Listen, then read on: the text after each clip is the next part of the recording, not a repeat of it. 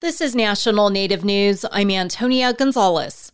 Several religious groups are urging a federal appeals court to protect an Apache sacred site in Arizona from one of the nation's largest copper mines. As Arizona Public Radio's Ryan Heinsius reports, the court will rehear the case in March. The Church of Jesus Christ of Latter day Saints and Seventh day Adventists, along with the Sikh and Jewish coalitions, among others, recently filed what are called Friend of the Court briefs. They're asking the U.S. Ninth Circuit Court of Appeals to stop a federal land swap that would transfer ownership of portions of Oak Flat east of Phoenix to the international mining company Rio Tinto. The groups say if the mine goes forward, it would harm the spiritual practices of the Apache people and threaten the religious freedom and civil rights of all faiths. Oak Flat is located on the Tonto National Forest and is home to key religious ceremonies practiced by the Western Apache. The group Apache Stronghold is suing the federal government to prevent the land swap. They and other indigenous organizations argue the mine would destroy the sacred site and end Apache spiritual practices there.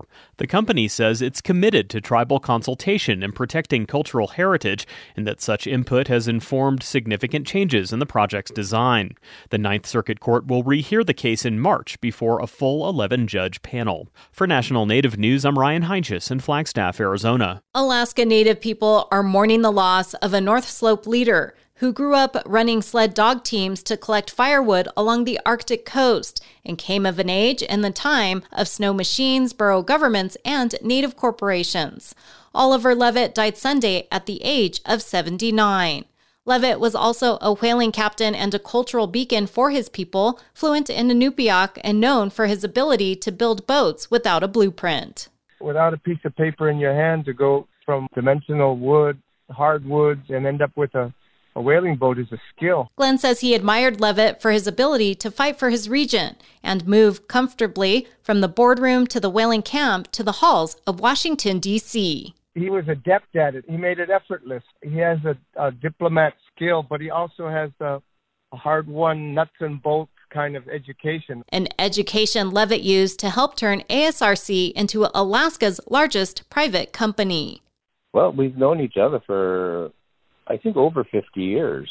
Willie Hensley, a leader in Alaska's native land claims fight, first met Levitt when they got out of the Army. It was then, he says, that Levitt dedicated himself to a life of public service, working to form a new borough, teaming up with other leaders to turn ASRC into a company that earns billions in revenue each year. He was persistent, and in order to do the things that he had to do, he had to work hard. He practically camped in Washington, D.C. Hensley says one of Levitt's biggest accomplishments was his battle to help the North Slope Borough take over a U.S. Navy gas field, which enabled the borough to bring heat and power to the region.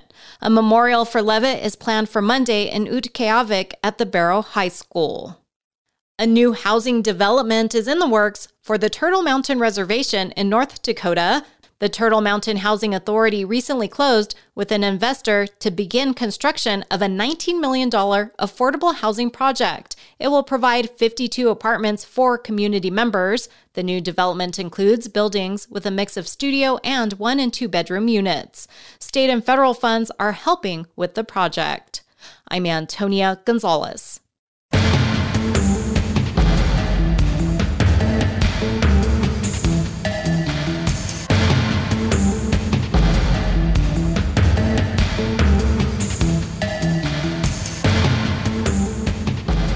National Native News is produced by Koahnic Broadcast Corporation with funding by the Corporation for Public Broadcasting. A historical master trauma class taught by Dr. Ruby Gibson and staff provides tuition free online training to tribal members who are therapists, counselors, social workers, and traditional healers. Enrollment deadline is March 24, 2023 at freedomlodge.org, who support this show. Make sure your holiday checklist includes avoiding the latest holiday scams. Scammers count on you being too busy and distracted to pay attention, so visit aarp.org slash holiday scams to get up-to-date tips on the latest scams. AARP supports this show.